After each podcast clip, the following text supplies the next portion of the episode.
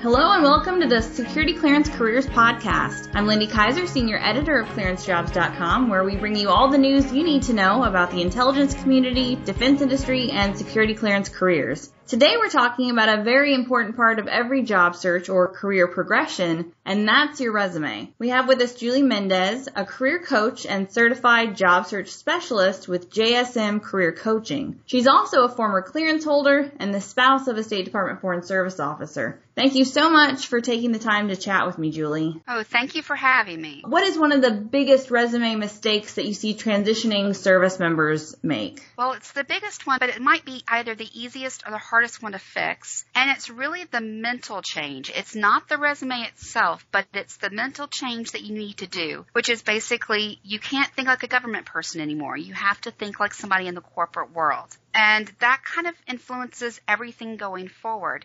So how you might speak and talk about your work on the resume using specific words. It might just be even how you promote yourself, how you even write the resume and the length and all of those kind of things would play into that. Government world thinks differently than the corporate world or the non-governmental world. And that's kind of the biggest hurdle I see that most job seekers face. Great. So you've mentioned that being a jack of all trades isn't necessarily a good thing, um, especially for transitioning service members. So why is that? It's really not. And I, that is a big difference. And that in the government, being a jack of all trades is great because they want everybody to be all hands on deck and everybody pick up anything at any time and just get it done. But that's not how we think in the corporate world. Honestly, I'm not hiring you to be a jack of all trades. I'm hiring you to do a specific role in a specific job. What I'm looking for is someone who is an expert and is very skilled and qualified for that role and that career and those specific tasks. And so in that case, honestly, when I hear someone say, oh, I'm a jack of all trades,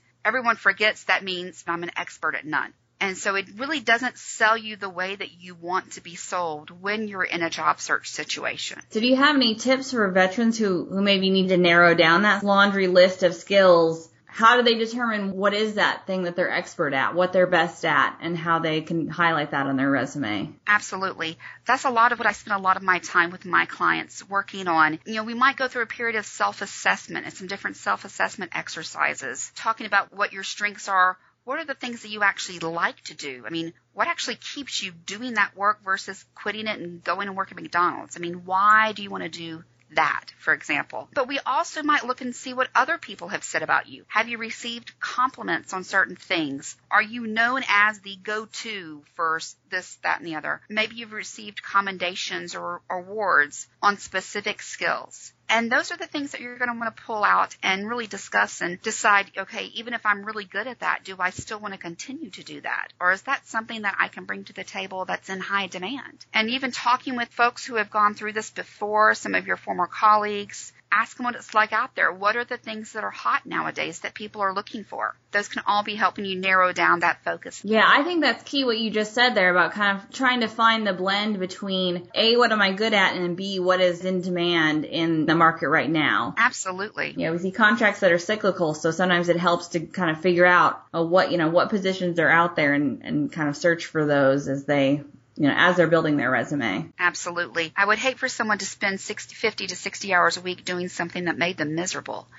Um, so definitely, you know, kind of making the balance of what you love to do and what people actually want as well. You can sell a product all day long, but if nobody wants it, they're not going to buy. Sometimes it seems like resumes are a bit like business cards. A lot of people talk are talking, you know, doom and gloom about resumes. So in a world of online profiles, why are resumes still important? I've been in the business for almost 10 years now, and from day one, oh, resumes are going to disappear, they're going to disappear. And they haven't yet. Now they have evolved a great deal, but they haven't disappeared, and I don't see them disappearing anytime very soon. First of all, not everything you do is online. You're still going to be meeting people in person.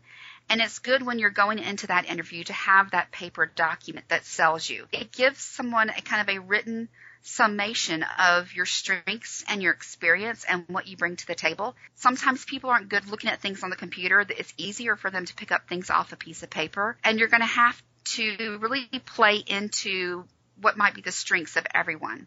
even though the online profiles are great and all of these kind of online social media sites are awesome tools, they are a tool, but not necessarily the only. And you know, when you're applying online, you're going to need that resume as much as you would need a profile um, on some of these various sites because um, you never know where they're going to look to find you. Do you have any opinion on resume format? We definitely, you know, everybody seems to have an opinion on that. Lists versus bullets versus paragraphs. There's a lot of opinions out there, and experts love to give you their opinions like they're law. Um, there is, there are no laws, there are no regulations governing how a resume needs to look in the U.S. But I can tell you, being a member of a resume writing association and talking to a lot of certified resume writers and recruiters, there are a couple of things that you can do to make your life easier. I mean, really the only rule is what works. If it works, great. You know, as a standard, you don't want anything longer than one to two pages. I know that in the government world, having a 15 page document is considered standard. Studies show that recruiters spend six to 10 seconds looking at your resume. There's no way that in 10 seconds I can read 15 pages. Um, even the two pages is going to be a stretch sometimes. Um, so that's going to allow them to really read about the first half of the first page, and then they'll skim the rest of your two page document, kind of looking for things to pop out at them. I will say that personally, I prefer bullets. I think it makes it easier on the eye and it makes things, breaks up the information a little bit better. And also when a recruiter is having to kind of skim looking for the things they need to find on your resume, I think bullets kind of highlight those and pull those out a little bit better um, so they can get that information more quickly. Obviously, the quicker they can find the things that they need to find on your resume, the quicker it is that they can pick up the phone and call you in for that interview. And that's obviously the goal of any resume. So how can a person make an action oriented resume? That's advice we hear a lot, you know, that you definitely want to use active voice and show as much as possible on your resume. So, but how do you do that? Is it really all about word choice? Are there very clear ways to make your resume kind of show your skills well? So using the strongest action verbs you can possibly find is going to help you create that image.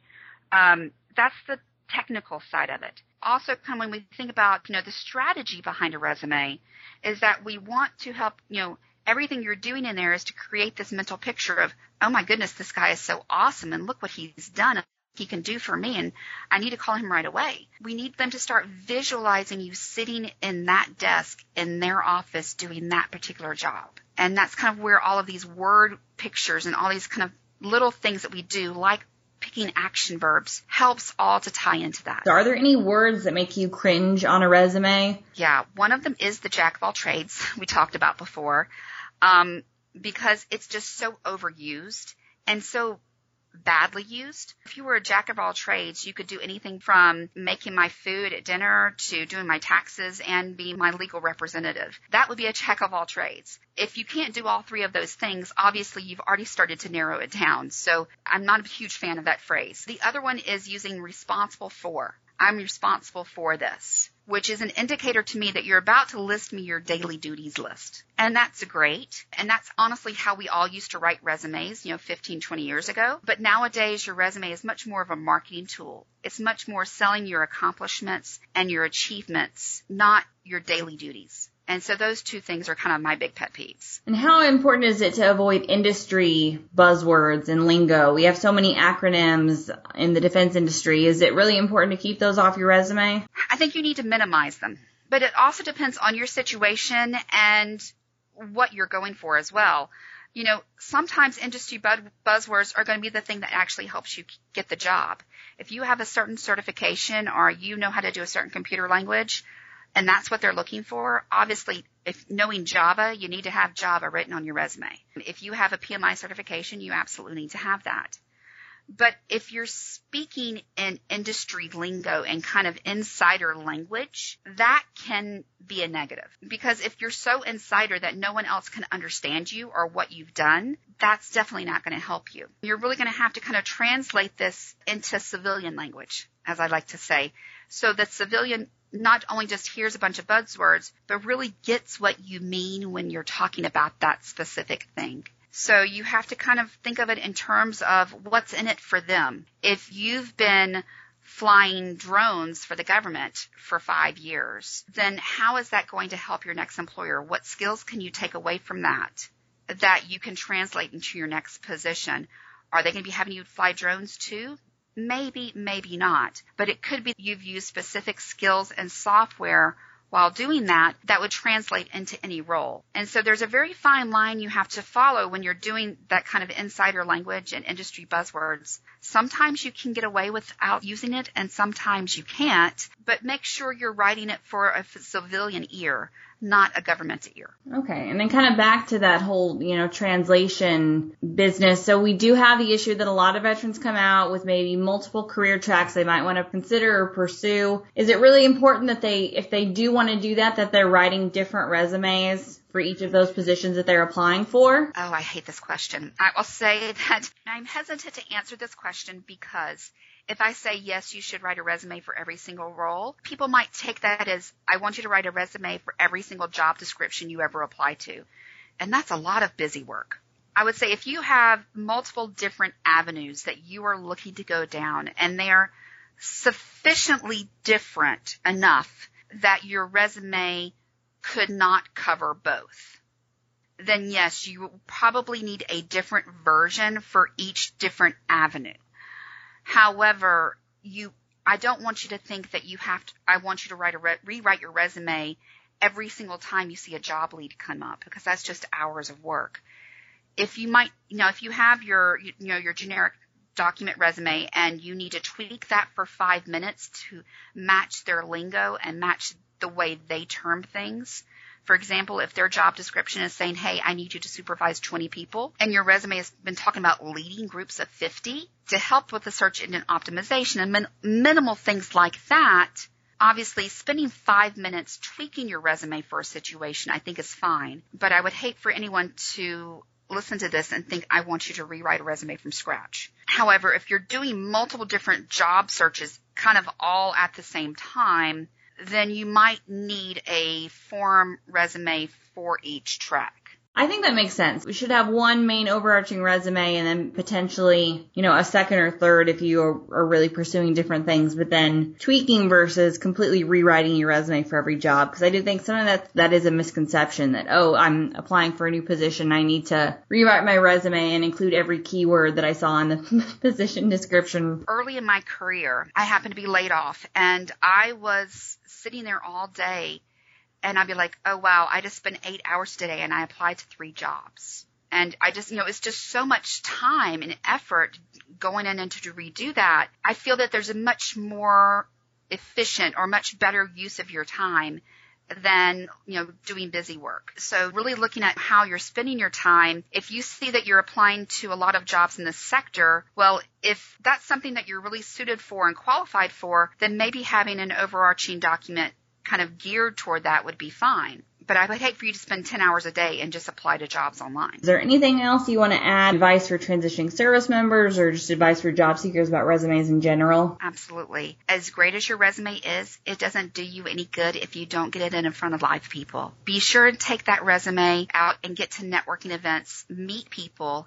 get their feedback, really talk to people about what's really going on out there in the marketplace. That might give you more information than you could ever learn looking at a computer. Thank you for tuning in to the Security Clearance Careers Podcast. For resume tips, job search advice, and more, visit news.clearancejobs.com. We hope you'll join us for our next episode.